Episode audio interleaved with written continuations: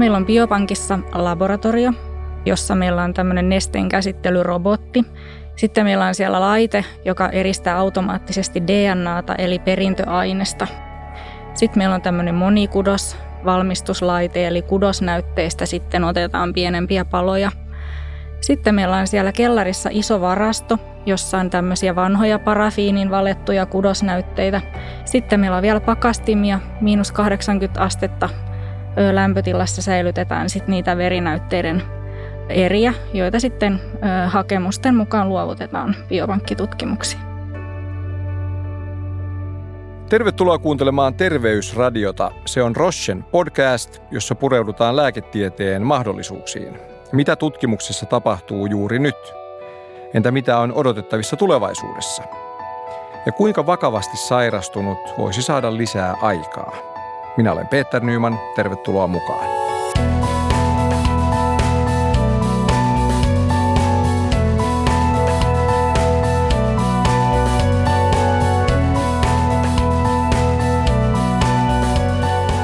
Tässä jaksossa syvennytään biopankkien rooliin uusien lääkkeiden ja hoitomuotojen kehityksessä. Biopankit kokoavat tietoja ja näytteitä suostumuksen antaneilta henkilöiltä lääketieteellistä tutkimusta varten. Miten biopankeista saataisiin irti mahdollisimman suuri hyöty? Entä millaisia huolenaiheita pankkeihin liittyy? Muun muassa näihin teemoihin kanssani tänään tarttuvat Suomen biopankkien osuuskunta FINBBn toimitusjohtaja Marko Hautalahti ja Auria Biopankin johtaja Lila Kallio. Tervetuloa. Kiitos. Ja keskustelussa mukana myös jälleen kerran Rochen lääketieteellinen johtaja Anssi Linnankivi. Tervetuloa ja kiva taas tavata näissä merkeissä. Kiitos. Niin, Lila Kallio, olet siis Auria Biopankin johtaja. Auria sijaitsee Turussa, Tyksin ja Turun yliopiston yhteydessä. Mitä Auria siis käytännössä tekee?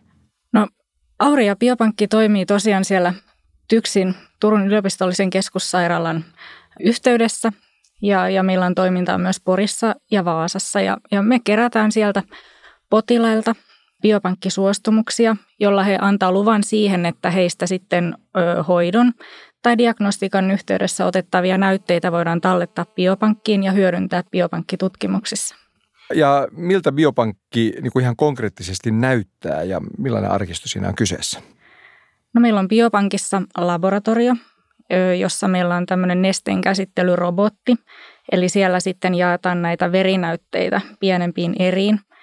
Sitten meillä on siellä laite, joka eristää automaattisesti DNAta eli perintöainesta sitten näistä verinäytteistä. Sitten meillä on tämmöinen monikudos valmistuslaite, eli kudosnäytteistä sitten otetaan pienempiä paloja yhteen semmoiseen blokkiin, joka sitten helpottaa ja tutkimuksia, että voidaan tutkia monta näytettä samaan aikaan.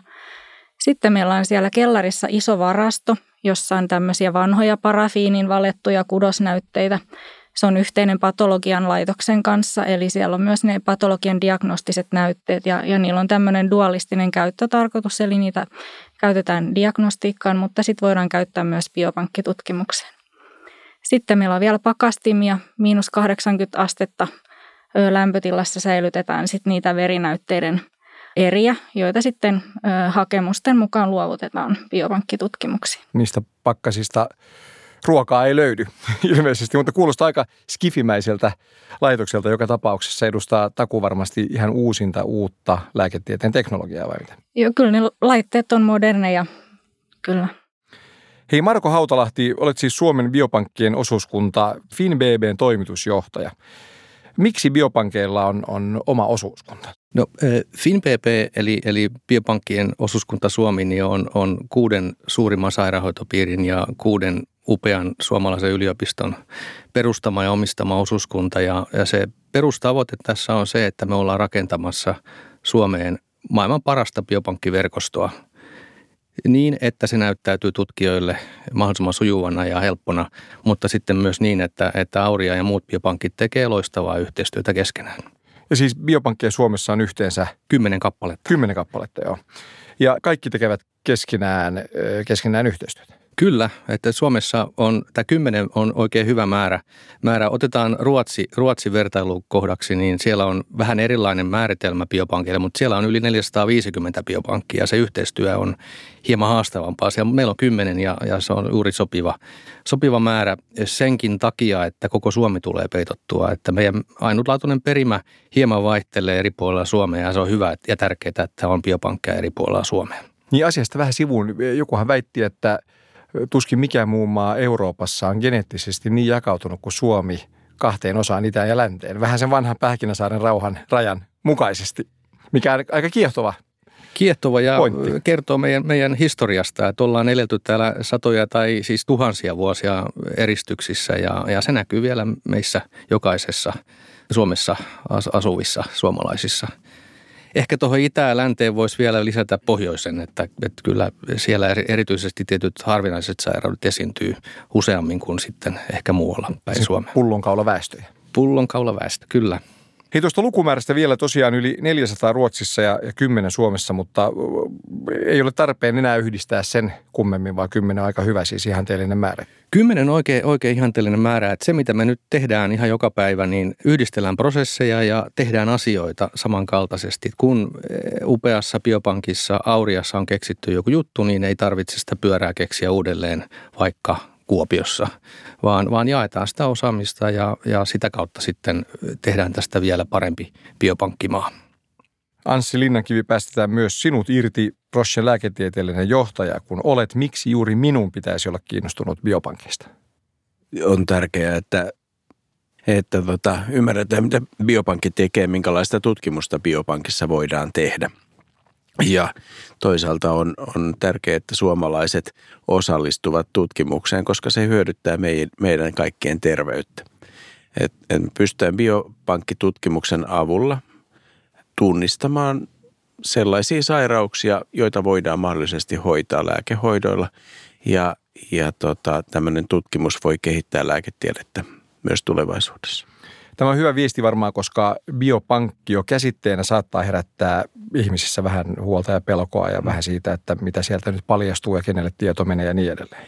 Joo, on hyvin tärkeää, että äh, tietosuoja biopankissa ja biopankkinäytteisiin liittyvässä kliinisessä äh, tiedossa säilyy ja, ja tota voidaan Suomessa olla hyvinkin rauhallisesti tämän asian suhteen, että meillä on, meillä on säätely, joka säätelee, että minkälaista tietoa on mahdollista käsitellä biopankkitutkimukseen liittyen. Ja kyseessä myös totta kai valtava anonymiteetti. On joo, tämä tieto on anonymisoitu ja, ja tota, kun tehdään kliinistä tutkimusta ja lääketieteellistä tutkimusta liittyen biopankkiin, niin, niin esimerkiksi lääkeyhtiö, josta mä tulen, niin meitä kiinnostaa hyvin paljon – tutkimus, tutkimustieto, mutta tota, se on meille myös tärkeää, että se tieto on anonymisoitu. Ja voisi sanoa näin, että DNA ja koko genetiikka voi kyllä paljastaa kertoa siitä, kuka sinä olet, mutta ei kerro sinun nimeäsi kuitenkaan. Sitä ei genetiikka ei, Ja sitten samoin se,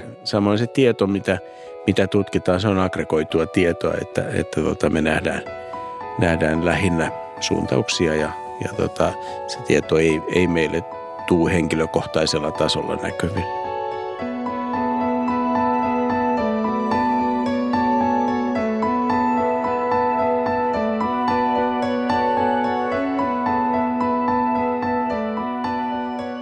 Hei, jatketaan näistä hyödyistä vähän. Lila, teillä oli Auriassa käänteen tekevä eh, genomiprofilointitutkimus. Mistä siinä oli kyse? Joo, se oli tämmöinen tutkimus, kun yhteistyössä Rossen ja Auria Biopankin ja Tyksin patologian ja, ja keuhkoklinikan lääkäreiden kanssa toteutettiin. Siinä tutkittiin lähes 200 tämmöistä ei-pienisoluista keuhkosyöpää sairastavan potilaan vanhoja aikaisemmin otettuja näytteitä semmoisessa Foundation Medicine tutkimuslaitoksessa – jotka teki niille näytteille tämmöistä targetoitua sekvensointia ja pyrittiin löytämään tiettyjä mutaatioita, tunnettuja ja tuntemattomiakin mutaatioita. Vähän nyt jos miettii peruskuuntelijoita, niin ota sanoit targe, targetoitu sekventointi. Voitko vähän avata tätä kansankielellä? Tarkoittaa sitä, että siinä perimäaineksessa on tiettyjä kohtia, joiden muutosten tiedetään vaikuttavan alttiuteen sairastua esimerkiksi. Niin tämmöisiä, tämmöisiä kohtia siellä tutkittiin ja, ja tota, siellä löytyi odotusten mukaisesti tämmöisiä muutoksia. Osa niistä oli tunnistettu näillä potilailla sitten jo siellä sairaalassa diagnoosivaiheessa.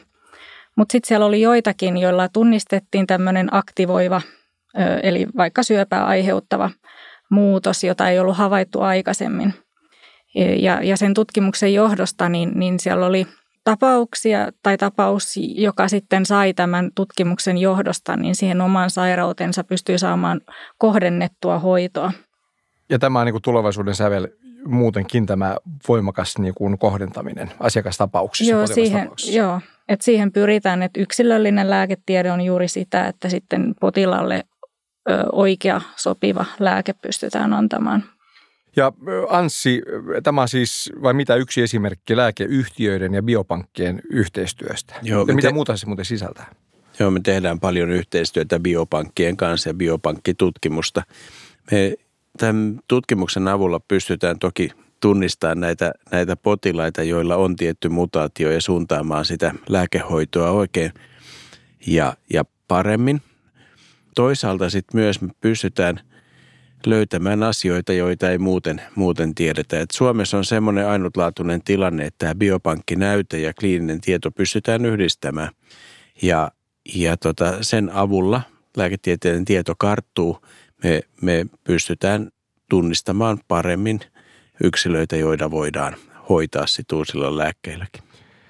Hei, tuosta vielä tuli mieleen tästä tietoturvasta ja yksityisyydestä. Oltiin sen äärellä vähän aikaa sitten, mutta äh, vähän vielä niin kuin syvemmin, niin – niin onko kuitenkin tuota yhteistyö biopankkien kanssa jossain määrin niin kuin lääkeyhtiöille myös niin kuin takaovi potilastietoihin, jos näin suoraan kysyy? Ei ole sillä lailla, että me saataisiin tietoa yksittäisten potilaiden niin kuin tietoja. Että tämmöinen tieto ei meille tule. Että kaikki tämmöinen tieto on niin kuin massassa ja me tutkitaan enemmänkin sit niin kuin väestötasolla sitä, sitä asiaa. Ja, ja tota, tutkimussuunnitelmaan liittyen, niin voidaan niin kuin saada, saada sitä tietoa, mutta mut yksittäisen potilaan tarina ei, ei lääkeyhtiöön sinänsä päädy. Tämä herätti muutkin keskustelijat, Lila ja, ja tuota, Marko halusi myös kommentoida. Sormi oli pystyssä, Lila sanoi ensin. Joo, siis meillähän on jo biopankkilaki, joka edellyttää sitä, että biopankissa ei käsitellä sitä potilastietoa tai niitä näytteitä henkilötunnisteellisena, vaan kun ne saapuu biopankkiin, niin ne koodataan ja, ja meillä on erilliset rekisterit sitten, minkä avulla tätä tietoa hallitaan ja se tapahtuu kaikkien tietosuoja lakien mukaisesti. Sitten meidän toiminta on myös siellä sairaalan palomuurien sisällä, että, että ollaan pyritty huolehtimaan ihan, ihan niin kuin tämä tietosuoja-asiat kyllä kuntoon. Joo, ja näiden lisäksi niin, niin biopankkitoiminta tai tutkimus on aina vapaaehtoista. Että, että, että jos vaikka minä – niin kun olen luovuttanut näytteeni, niin mä olen ihan henkilökohtaisesti, vapaaehtoisesti sen, sen luovuttanut tutkimuskäyttöön. Tähän biopankkien ja lääkeyritysten yhteistyöhön vielä, vielä niin mikä on ainutlaatuista Suomessa on se, että kun minä henkilökohtaisesti olen antanut sen luvan, niin minä voin myös antaa luvan sille, että minun voidaan olla yhteydessä eri tutkimushankkeiden muodossa. Että jos musta on löytynyt jotain ja ja, ja tähän löydökseen liittyy joku tuleva tutkimus, niin voidaan myös sitten kutsua tällaisiin tutkimushankkeisiin, mikä on ihan Suomi spesifinen asia. Jos miettii tästä turvallisuudesta, niin, niin mä olen nyt itse luovuttanut omat tietoni tällaiselle amerikkalaiselle populaarigeenitestifirmalle, niin verrattuna siihen, niin, niin kuinka, missä olen verrattuna, että luovuttaisin biopankkiin täällä Suomessa? Kun olet luovuttanut sille amerikkalaiselle yritykselle, niin et ehkä tiedä, missä datasi tällä hetkellä on ja mihin sitä on näin käytetty. Voin, näin voi sanoa jo. Su- Suomessa on se hieno, hieno juttu, että, että meillä on oikeus, näytteen luovuttajalla on oikeus tietää, mihin sitä näytettä tai hänen datansa on sitten käytetty, että niin kuin siinä on suuri ero. Ja tässä tapauksessa niin kuin lähempi parempi ehkä, tietynlaisen kontrollin ja seurannan kannalta. Näin varmaan, kyllä. Mutta kenellä on pääsy näihin biopankkinäytteisiin Suomessa? No biopankki luovuttaa näytteitä ja niihin liittyviä tietoja lääketieteelliseen tutkimukseen. Eli sekä akateemiset tutkijat että lääkeyritykset niin tasapuolisesti voi hakea, hakea niin kuin tätä materiaalia. Ja, ja biopankissa on tämmöinen tieteelliseettinen toimikunta, joka arvioi sitten nämä kaikki pyynnöt ja sen tieteellisen taustan sen pyynnön takana. Ja, ja antaa sitten lausuntonsa siitä, että onko tutkimus sellainen, johon tätä materiaalia voidaan luovuttaa. Mutta saako näillä näytteillä tehdä ihan niin kuin bisnestä? Se on niin aika ruma sana, mutta jos puhutaan ihan näin avoimista ja rehellisesti, niin voiko näillä, onko näillä kaupallista potentiaalia siinä mielessä, että nämä ovat kauppatavaraa? No biopankki itsessään on voittoa tuottamaton organisaation osa, eli meidän ei ole tarkoitus tehdä näytteillä voittoa. Mutta toki sitten tästä palvelusta, jota me tarjoamme esimerkiksi yrityksille, niin sillä jaetaan sitten tästä toiminnasta kerääntyneitä tai kertyneitä kustannuksia sillä tavalla, että pystytään kehittämään työtämme. Joo, Anssi ja Marko. Siinä mielessä tämä on mielenkiintoinen kysymys myöskin, että, että tota, kun Suomessa on hienot tietovarannot ja biopankki, niin, niin tota, se saattaa houkutella myös tutkimusta Suomeen. Ja kun Suomeen tulee tutkimusta, niin tulee myös investointeja. Eli, eli tota, pystytään näillä investoinnilla palkkaamaan esimerkiksi tutkimushenkilökuntaa Suomeen ja, ja tota, kehittämään tiedettä myös Suomessa. Et tämä on tämmöinen kansainvälisesti näkyvä – valtava niin kuin etu, joka, joka Suomessa on. Se täytyy hyvin hyödyntää, jotta me pystytään edistämään tutkimusta ja investointeja meille. Voi ikään kuin johtaa tällaiseen hyvään kierteeseen. Kyllä, ilman muuta. Hmm. Marko. Joo, tämä hyvä, hyvä kierre. Kun yhteistyötä tehdään lääketeollisuuden kanssa, niin osuuskunnan toiminnassa on keskeistä se, että kun viivan alle jossain vaiheessa jää jotain euroja, niin se euromäärä palautetaan takaisin sairaaloihin ja yliopistoihin, eli, eli potilaiden hoitamiseen ja tutkimuksen harjoittamiseen ja sen infran rakentamiseen. Eli se hyvä saa aikaa hyvää.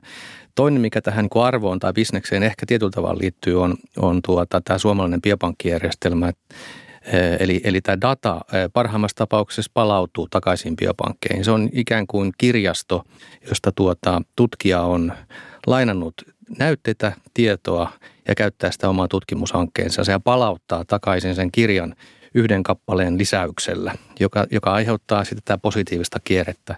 Ja, ja tämä euroteema, niin, niin tuota, kun yritysten kanssa tehdään yhteistyötä, niin se tuota, tuloutetaan takaisin suomalaiseen terveydenhuoltoon ja tutkimukseen.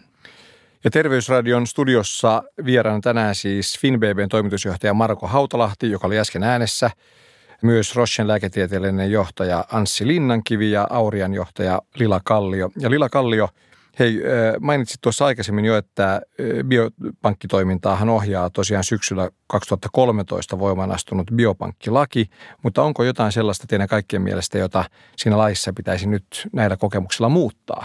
Marko. No meillähän on erinomainen biopankkilaki jo tällä hetkellä.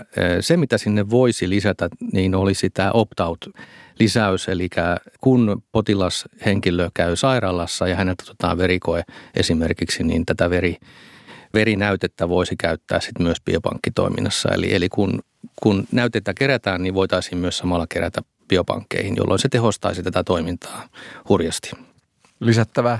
Sen verran voisin sanoa, että tätä, mitä Marko äsken sanoi, että se kasvattaa sitä näytteiden määrää ja, ja tota, silloin päästä parempaan kattavuuteen. Toki sitten, jos sitä näytettä käytetään tutkimuksessaan, se on potilaan hyvä tiedostaa, että potilaan pitää varmasti myös jonkinlainen lupa siihen tutkimukseen antaa.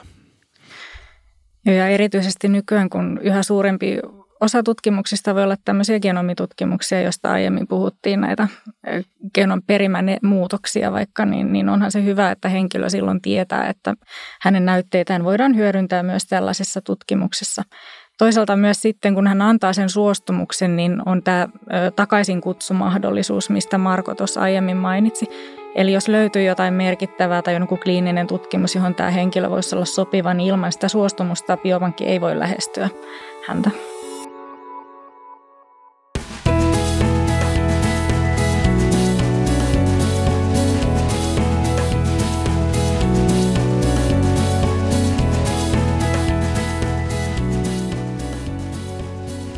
Totta kai puhutaan lajista ja teknologiasta ja aika paljon ehkä myös osittain abstraktiota, mutta jos vähän taas ynnätään tämmöinen takaisin siihen, että kansallisesti ja kansainvälisesti, mikä on se niin kuin konkreettinen näyttö siitä, kuinka tuota biopankit voivat edistää ihmisten terveyttä? Varmasti niin kuin, kuten kaikkien teknologioiden ja innovaatioiden kohdalla, niin ne tulokset tulee näkyviin vasta myöhemmin. Et, et kuten biopankkitoiminnan ajatus on just siinä, että niitä näytteitä käyttämällä voidaan ymmärtää sairauksien syntymekanismeja paremmin ja kehittää niitä hoitoja. Uusia lääkkeitä. Ja uusia lääkkeitä. Että tota, et ihan semmoisia välittömiä hyötyjä saattaa tulla yksittäisille potilaille joissain tapauksissa ja, ja voidaan löytää joitain tiettyjä hoitopolkuja. Ja onko kuitenkin niin kaiken kaikkiaan, että tämä biopankin hyöty kannattaa miettiä niin kuin pidemmässä perspektiivissä, niin kuin ensisijaisesti? Joo, kyllä ehdottomasti. Marko. Tällä hetkellä on Suomessa meneillään tutkimus, jossa joka kymmenennen suomalaisen perimää analysoidaan ja, ja tutkimuksen, biopankkitutkimuksen nimi on FinGen. Ja tässä jo nyt on, on tuota, mukana yli 300 000 suomalaista ja noin 500 000 tulee olemaan se lopullinen. Onko se riittävä 10 prosenttia kansasta? Ollaanko tyytyväisiä siihen? No se on aika hyvä alku, että tota, näin, näin iso hanketta ei, ei muualla Euroopassa vielä ole. Se, mikä, mihin Lila jo viittasikin, niin tätä pitää tarkastella pitkällä aikavälillä ja, ja tuota, se iso juttu mikä, ja iso harppaus, mikä on nyt tapahtumassa, niin, niin tästä Finsen hankkeesta palautuu genomidataa takaisin biopankkeihin ja, ja kuten tämä kirjasto toimii, niin se, se luo uusia mahdollisuuksia niin tutkimukselle, mutta myös sitten ihan parhaimmassa tapauksessa yksilöiden oman terveyden johtamiseen ja päätösten tekoon. Mm. Hyvin konkreettinen asia. Tämä FinCEN-hanke on, on poikkeuksellinen. Siinä tulee myös tämmöinen kansainvälinen näkökulma mukaan, että hän osallistuu paitsi niin suomalaisia ja suomalaiset biopankit – ja, ja Business Finlandin siinä on mukana myös yhdeksän lääkeyritystä ja, ja tukemassa tätä tutkimusta. Se on kansainvälisestikin valtava hanke. Se on, niin? se on erittäin huomattava hanke ja esimerkiksi meidän yhtiön pääkonttorissa se on kyllä huomioitu, että, että näin hieno hanke Suomessa on käynnissä. Ja tulevaisuudessa tullaan näkemään, että minkälaisia tuloksia sieltä tulee. Mutta Tanska syytää biopankkitoimintaansa moninkymmenkertaisen summan rahaa Suomeen verrattuna. Ja Tanskahan aikoo investoida – seuraavan reilun neljän vuoden aikana biopankki- ja genomikeskustoimintaan noin 131 miljoonaa euroa. Täsmälääketutkimukseen rahoitusta ohjataan 13 miljoonaa. Millaista summista suhteessa tähän näin puhutaan, Marko, Suomessa? No ensinnäkin onnittelut tanskalaisille ja potilaille Tanskassa, että hieno investointi. Suomessa koko terveysalan kasvustrategiaan on budjetoitu noin 17 miljoonaa euroa ja siinä on genomikeskus, syöpäkeskus, neurokeskus ja biopankit yhteensä. Eli kyllä me niin kuin investoinneissa ollaan ihan hurjasti jäljessä. Mitä siitä pitäisi nyt ajatella sitten? No, mitä sitä pitäisi? Ensinnäkin investointeja tarvitaan enemmän ja meidän pitää, pitää tuota, saada tämä pysymään yli hallituskausien, että tämä ei voi olla neljän vuoden välein päätettävä asia. Ja, ja otetaan tämä Finsen hanke, hanke esimerkiksi, niin tuota, siinähän kuitenkin yhteistyöllä ollaan saatu useita kymmeniä miljoonia sen hankkeen kautta. Että kyllä, kyllä tuota, tämänhetkinen – poliittinen valta ja eduskunta ja kansanedustajat siis niin ovat kovasti tätä kannattamassa, mutta... Vaikuttaako siltä, että suunta on kuitenkin nyt vahvasti oikea siis? Oletko optimisti tulevaisuuden suhteen? No ky, ky, ky, siltä osin olen optimisti, että, että to, tahtotila on olemassa, mutta vauhti joskus vähän on hidasta, että, että, että tuota päätöksentekoon ja prosesseihin ehkä, ehkä vähän enemmän vauhtia. Ja jos ajatellaan nyt Suomea ja Tanskaa, niin, niin mehän biopankit laitetaan se leijonapaita päälle ja, ja kisataan yhdessä. Mehän kilpaillaan näistä hienoista hyvistä tutkimushankkeista muiden maiden kanssa ja tämä on se, mitä meidän pitäisi voimistaa ja siihen tarvitaan infraa, siihen tarvitaan investointeja. Niin, mutta juuri tässä leijonapaita kisailutunnelmassa, niin, niin millä tavalla Suomi voisi olla biopankkitutkimuksen ja toiminnan kärkimaa vai pitäisikö Suomi edes olla? Pitääkö voittaa kultaa tässä? Jos ajatellaan suomalaisia Suomessa asuvien ehdottomasti, että lääketiede on menossa kohti yksilöllistettyä hoitoa ja, ja mitä parempia me ollaan siinä, niin sitä paremmin meidän kansalaiset ja ihmiset asuu täällä ja, ja elää tervettä elämää. Et, et mikä sen parempi maa olisi ja mikä voisi olla parempaa kuin terve, tai tärkeämpää kuin terveys. Mutta miten me se ykkössiä sitten saataisiin? Miten pankkien toimintaa voisi tukea, että tämä toteutuisi? Mm. No meillähän on, A, meillä on loistava biopankkilaki, mitä ei ole esimerkiksi Tanskassa. Ja meillä on, on tämä ainutlaatuinen perimä. Sitä ei voi rahalla saada aikaiseksi. Se on muodostunut tässä tuhansien vuosien aikana. Se kolmas on se, että, että tuota, tahtotila sille, että investointeja ohjautuu tähän toimintaan.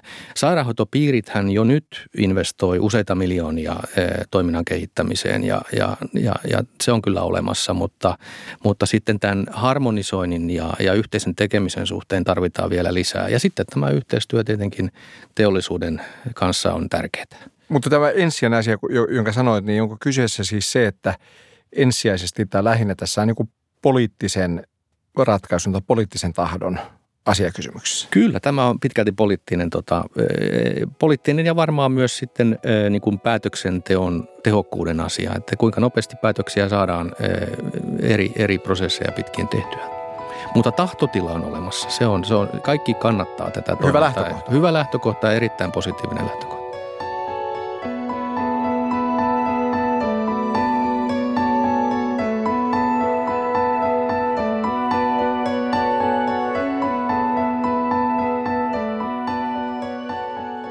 Hei, no mennään tässä lopussa sitten hyvin konkretian tasolle, että käytännön ohjeet, jos nyt haluaa antaa näytteen biopankkiin, osallistua tähän kansalliseen projektiin, joka tähtää meidän kaikkien terveyden niin kohentamiseksi, niin miten tulee toimia?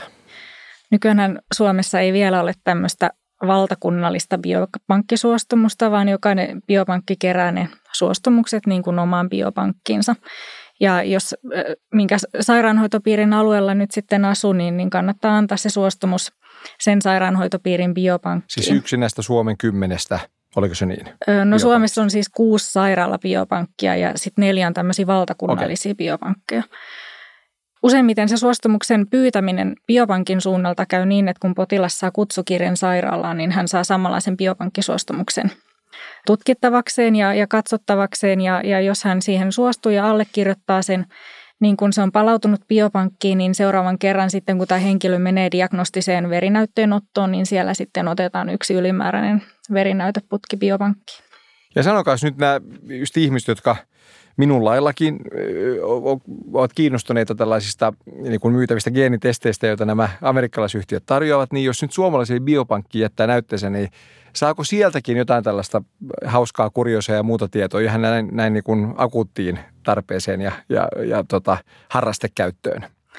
No valitettavasti, kun nämä biopankkinäytteet kuitenkin on sitten semmoisia, että niitä luovutaan tieteellisen tutkimuksen, niin, niin se oikeastaan näiden tutkimusten kautta sitten, jos tehdään mielenkiintoisia löydöksiä, niin niitä voidaan sitten palauttaa henkilöille, mutta ei varsinaisesti biopankki ei tee tämmöisiä omia tutkimuksia. Kuten sanottua, tämä ei ole sellainen bisnes siis, kuten nämä aikaisemmin mainitsemani Joo, ei. merten takaiset yhtiöt. Joo. Voisin kertoa siitä, että biopankkinäytteen voi antaa muutenkin kuin joutumalla potilaaksi, että, että tota, olin semmoisessa tilanteessa, mm, taisi olla Porin Suomi-areenassa, missä oli biopankkipussi aikana ja kävin siellä antamassa näytteen. Ja siinä todellakin siinä suostumuksessa pystyy antamaan tiedon, että minun saa olla yhteydessä, jos siitä näytteestä jotain löytyy. En ole varma, ollaanko koskaan yhteydessä. Mä toivon, että se näyte kuitenkin koituu tieteen hyväksi, että se jossain vaiheessa sitä arvioidaan. Ja tällä hetkellä biopankit voi luvata sen, että kun näytteensä on luovuttanut, niin se menee varmasti tutkimuskäyttöön Fingenin tutkimushankkeen kautta. Kiitos. Tämä keskustelu varmaan valotti ihmisille sitä, mitä tämä vähän ehkä monille abstrakti biopankkikäsite on, koska nyt tämä on niin tätä päivää ja vahvasti tieteistä tulevaisuutta. Näillä mennään. Kiitos näistä asiantuntija-arvioista. Eli kiitos Marko Hautalahti, Lila Kallio ja Anssi Linnankivi.